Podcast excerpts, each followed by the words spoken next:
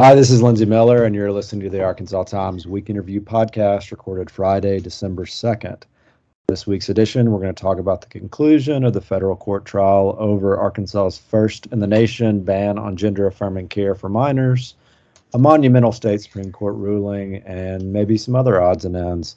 I'm joined this week by Arkansas Times editorial director Austin Bailey. Hello. How's it going? Good. How are you? I'm I'm surviving. So you, I, you should be less chipper because you have worked like 80 hours this week from from dawn until the well, wee hours covering uh, the the latter half of this federal court trial over Arkansas's uh, super bigoted uh, first in the nation ban on gender affirming care for kids.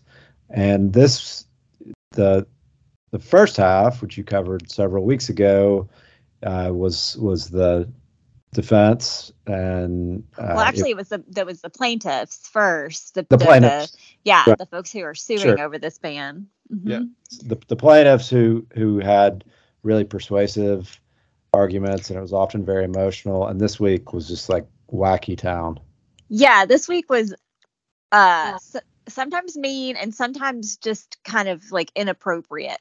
It felt um it you know it, it was it was a long week but it was it was fascinating and i felt like it was so important and one thing that was kind of exciting every day is that uh, to be in the courtroom a lot of times you know with local news these days like you're the only person there you're the only journalist there but it was really kind of edifying to see so many news outlets like recognizing um, the importance of this of this case and and investing and covering it.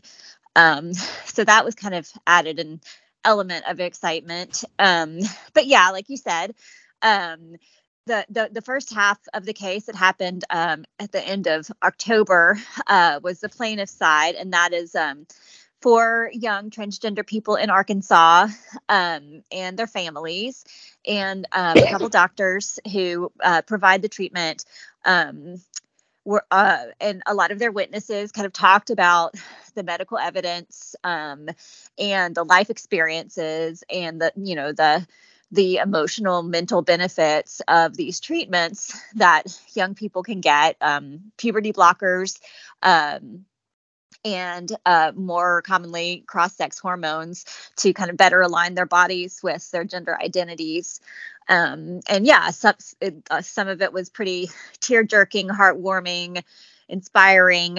Um, there was a lot, there was a lot of technical explanation of you know yes you know here's here's the evidence here's what we know here's what we don't know um, but then a lot of explainers about how me- that's kind of what medicine is um, you know we kind of go with our best um, our best knowledge at the time. Um, you know, and if, if I have this experimental uh, or not really even experimental, but if I have this this cancer drug, say that I've been using for five years and it's working great, um, you know, maybe I don't have, um, you know, reams and reams and reams of studies yet that say oh for sure this is 100% great but it's been saving lives so of course you're going to you're going to do it um, so that was really the first week and this week was was quite different. Um, the state um, called there's there were some quacks on the on the stand this week.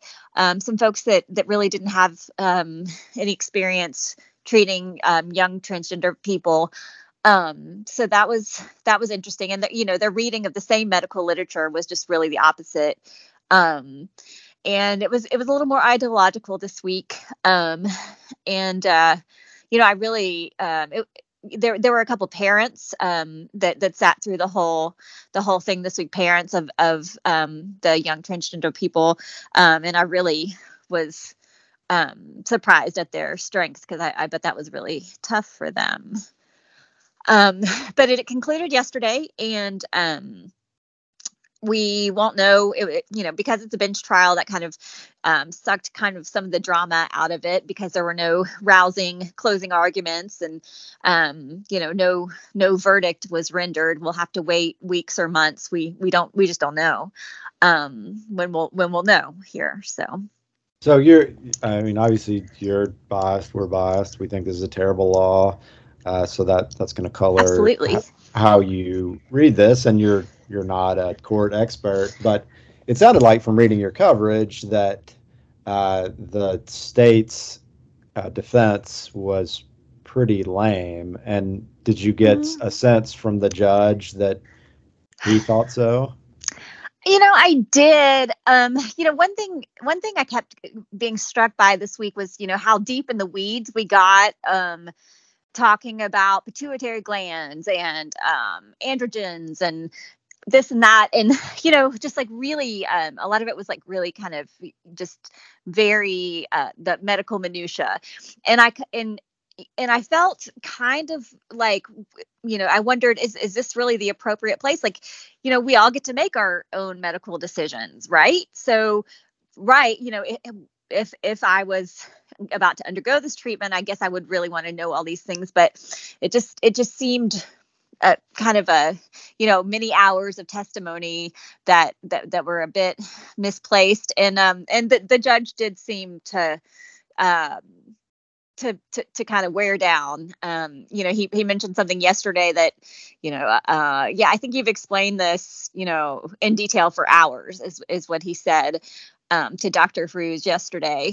Um, so yeah, I think we we kind of retread the same ground over and over. Uh, I think that um, you know one one really marked difference between the first week of testimony and then then this week's to me was you know that the first week it was it was about identity and um, family support and you know paths for young people to be happy and healthy.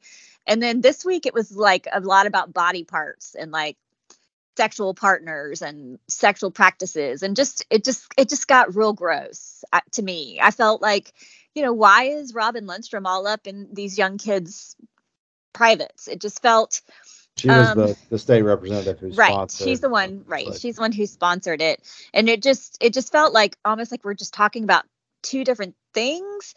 And and and what seemed to be on the table this week just didn't really feel like it was anybody's business to me Yeah, um, uh, you, Um, the, the the Wednesday testimony that you wrote about was really fascinating to read. I mean, I don't. oh I, absolutely I, I didn't. I didn't know anything about, uh, you know, the the minutia of uh, of detransitioning and and all of that, but it had nothing. It was there were two adults who had absolutely had surgery as adults and then decided not to do it. But that's not the issue here. I mean, it Right. didn't germane at all. it, it it actually it really wasn't neither neither of the people who testified wednesday began their gender transition process until well into adulthood one was 25 and i believe one was 28 um neither are from arkansas neither were treated in arkansas and you know it was so undermane really to, to what the issue at hand that i felt almost like it was prurient of me to to to write about their testimony. Um you know but it, it, it really was fascinating. I, you know i don't i don't think that that you know most people on the street know a whole lot about um about the the processes that that people can undertake. Um so it, it was absolutely fascinating and also really heartbreaking. Like you know um these people really have struggled quite a bit.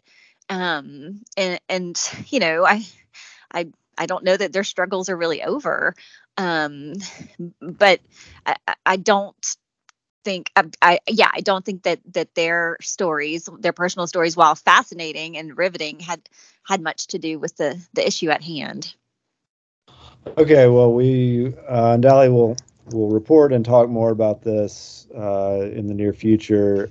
I, I would say uh, the odds are that the the judge will uh, side with the plaintiffs, but then it will be appealed to the Eighth Circuit, uh, the notoriously conservative Eighth Circuit, and could run into some trouble there, and and may end up at the Supreme Court. So a long way until this is resolved. Uh, let's let's move on and and talk about uh, another big legal battle, and uh, that was a, a Supreme Court decision that came out re- that reversed a circuit court judge's uh, award of attorney fees um, in a, a case involving uh, the highway department. So I think on the face, this this seemed like uh, not a big deal, uh, you know, but the implications are really huge. Yeah, well, it was a big attorney's fee, and yes, the implications are enormous. So um, the the the background is that uh, these these plaintiffs' lawyers from Conway, uh, Joe Denton and Justin Zachary, filed a lawsuit in, in 2018 on behalf of some taxpayers uh, over uh, Amendment 91, which voters passed in 2012 um, for highway spending, a tax on high, on that that goes toward highway spending. But the the language in the amendment said that it would be for projects up to four lanes, and the highway department wanted to use, or it's the transportation department officially, but wanted to use the money and had in fact used some of the money for the 30 crossing project, which uh, as anyone who's followed that knows, is going to be like 500 lanes. So, uh, judge found that that that case had merit, and uh, the highway department had to transfer 121 million dollars from one bucket of money into the Amendment 91 fund. And had the lawsuit not been filed, they would have ended up spending something like almost half a billion dollars, 450 million uh, from the Amendment 91. So, I mean, a really significant swing, and and that means that you know them not spending that money there, they'll they'll build highways throughout Arkansas, and that will will benefit all sorts of folks. And so, in the case, the the circuit judge uh, Chip Welch. Uh, awarded the lawyers 15% of the recovery. Uh, so that was $18 million, which is a a big fee. State didn't want to pay that. They appealed to the Supreme Court, and in a split four to three decision, the uh, the uh, the justices said they're entitled to zero dollars. Yeah, you know, it's it seems to me, I don't know, maybe it's just the pessimist in me, but so obviously the implication there is well, it doesn't make any sense for citizens who see the government doing something wrong to pursue legal action because like you're going to have to pay for it yourself even if they're wrong. And who has who has that kind of money right? Well yeah i think it's more that uh, citizens are not going to find attorneys to take it on because these are complicated cases that take a lot of time and you know e- even the most well-heeled attorney can't afford to devote years of time for something that's going to yield zero dollars. I mean, I think the only way that you'll see a legal exaction lawsuits go forward is if you have some sort of public fund that you know a nonprofit or foundation that decides to to push ahead against this. But that the, the whole reason that you have these you know somewhat sizable attorneys fees awarded in in these these public cases is because it, it costs a lot and there's a benefit to the taxpayers and i think that that was kind of the the that's the thing that inspired uh, a just blistering dissent from karen baker uh, who who's who's had her share of of, of those uh, about I mean she called it the decision inane. She said the idea that that saving taxpayers almost half a billion dollars is meaningless is inane. And and she said that's effectively what the the majority said. Um, you know this the majority leaned on that there's there's nothing in statute that says that folks who uh, discover tax money being misspent or illegally spent uh, should should go to, toward attorney fees. It, it does say for cities, counties, and towns, but explicitly not the state though and they're they're in in law there's an exception for that and uh, because this money stayed within the highway department the the majority kind of bent itself uh, all around uh, into a pretzel to to get its to, to get out of it. So i'd say it's bad news for the taxpayers of arkansas. Yeah you know um I don't know, maybe maybe I'm making too much of it, but you know, it seems that there there seems to be a pattern of of in Arkansas government where um, you know government officials really don't want pesky taxpayers, voters, you know, getting in their business. Um, there was, you know, the issue to to um, make uh, uh, to get uh, citizen petitions uh, not passed unless they had 60% of the vote. It just seems there are efforts to, to make it harder and harder for citizens to participate in the democracy that we power and pay for with our taxes. It's, it's frustrating. Yeah, and I should point out that this this had a, a partisan bent to it. There are um, there are three rock solid right wing conservatives on the Supreme Court Rhonda Wood, Barbara Webb, Shawn Womack, and and they joined the Chief Justice Dan Kemp and and voting against this. So, uh, and I think in the in the oral arguments, Barbara Webb said something like, you know, if we're going to give these kind of awards, maybe I should stop being a Supreme Court justice and be a plaintiff's attorney. So a lot, of, I think there's a lot of contempt, um, you know, for for that. That was that that came out. All right, well, let's let's move on and maybe talk about a few odds and ends. Uh, I uh, watched Asa Hutchinson speak at the Reagan Library, which was sort of billed as a big deal. I'm not really. I think it. I imagine it was like a big deal back when the Weekly Standard was was influential in conservative circles. Um, but it is a place where uh, so far most of the folks who want to run for president uh, for the Republican Party, want or seeking the Republican nominee nomination, have gone aside from DeSantis and Trump. Um, so Asa thinks like thinks he's got a chance and and gave his his stump speech this week for the Reagan Library. And you know, if you've watched him speak, it was it was pretty much what you've come to expect. He does this kind of genial grandpa routine, and um, he he gives off good vibes, I suppose, if you're conservative. It's interesting that the his his most noteworthy biographical um, detail now is that in his 20s when he was a young maybe he's in his 30s i can't remember when he was a young u.s attorney in the western district he he took on white supremacists the what is it the sword the arm and the arm of the lord the I, I can't remember something like that um it was this huge deal where there were like 300 federal officers. They did a raid and they had to negotiate a stand down, and then he prosecuted them. But you know, he, it gave him a way to talk about that. You know, he's he knows the threat of white supremacists and neo Nazis in in the same uh, same week where Donald Trump had dinner with the Holocaust denier, white supremacist Nick Fuentes, and and Kanye West, who's lost his mind. Now, was this the same speaker series where Cotton spoke? Yeah, charismatically. Yes, yes. Okay. Uh, Tom Cotton. I I stayed up late to watch that weeks weeks ago, and it was it did not move me, though I was clearly not the the audience. And of course, Tom Cotton has decided that his audience is not big enough to run for president. But I don't well, know, I can, I can. Go ahead. I was I was just gonna say I can I can top that because I got to see um, a speech at the pre- at the Clinton Presidential Library last night.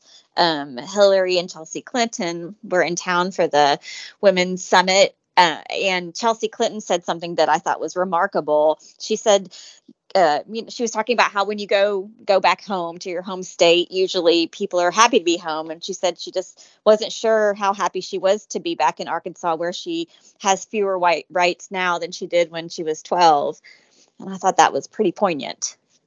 Yeah, and depressing. Yeah, yeah. All right, well let's let's leave it there and move on to endorsements. Uh, what do you got? Well, I wanted you to tell me what what. Okay. Uh, well, yeah. Had. So, I uh, I'm reading a book, uh, mostly on your recommendation, and I'm not very far along. It's a very big book, so it's going to take me a while. But it's it's Andrew Solomon's uh, "Far from the Tree," and isn't that what it's called? Mm-hmm, that's it. Uh, and he, you know, Solomon is this very de- decorated writer. Um, wrote for the New York Times for a long time, and this book is about parents' uh, relationship with children who are different than them. Uh, mm-hmm, mm-hmm. And so he he talks about vertical identities and horizontal identities. So um, it's sort of all about parents dealing with children who have horizontal identities. So, for example, you know, uh, straight straight parents with gay children or hearing parents with deaf children. And there's a uh, you know there's a chapter on uh, children born of rape. There's a chapter on transgender transgender children. And mm-hmm. he's uh, he comes at it personal story and that's what the first chapter which i have read is all about. Um, he's gay uh, had kind of a tortured relationship with his parents over that. He's also dyslexic, and his his mother worked um, really hard with him to uh, kind of deal with that. He is one of the most fluid, crystalline writers that I've ever encountered. I mean, his prose is amazing. Yeah, so, it's amazing because he's able to fold in science and sociology and personal stories just without skipping a beat. It's it's magic. Yeah, yeah, it, it it's really pertinent too. I, I, guess I was thinking about that book this week um, as I was watching this trial um, with uh, you know these families who could not be more supportive of their children and are like totally in on this journey with them. Um, I, I, remember um, reading the Andrew Solomon book. Um, I've read it years ago.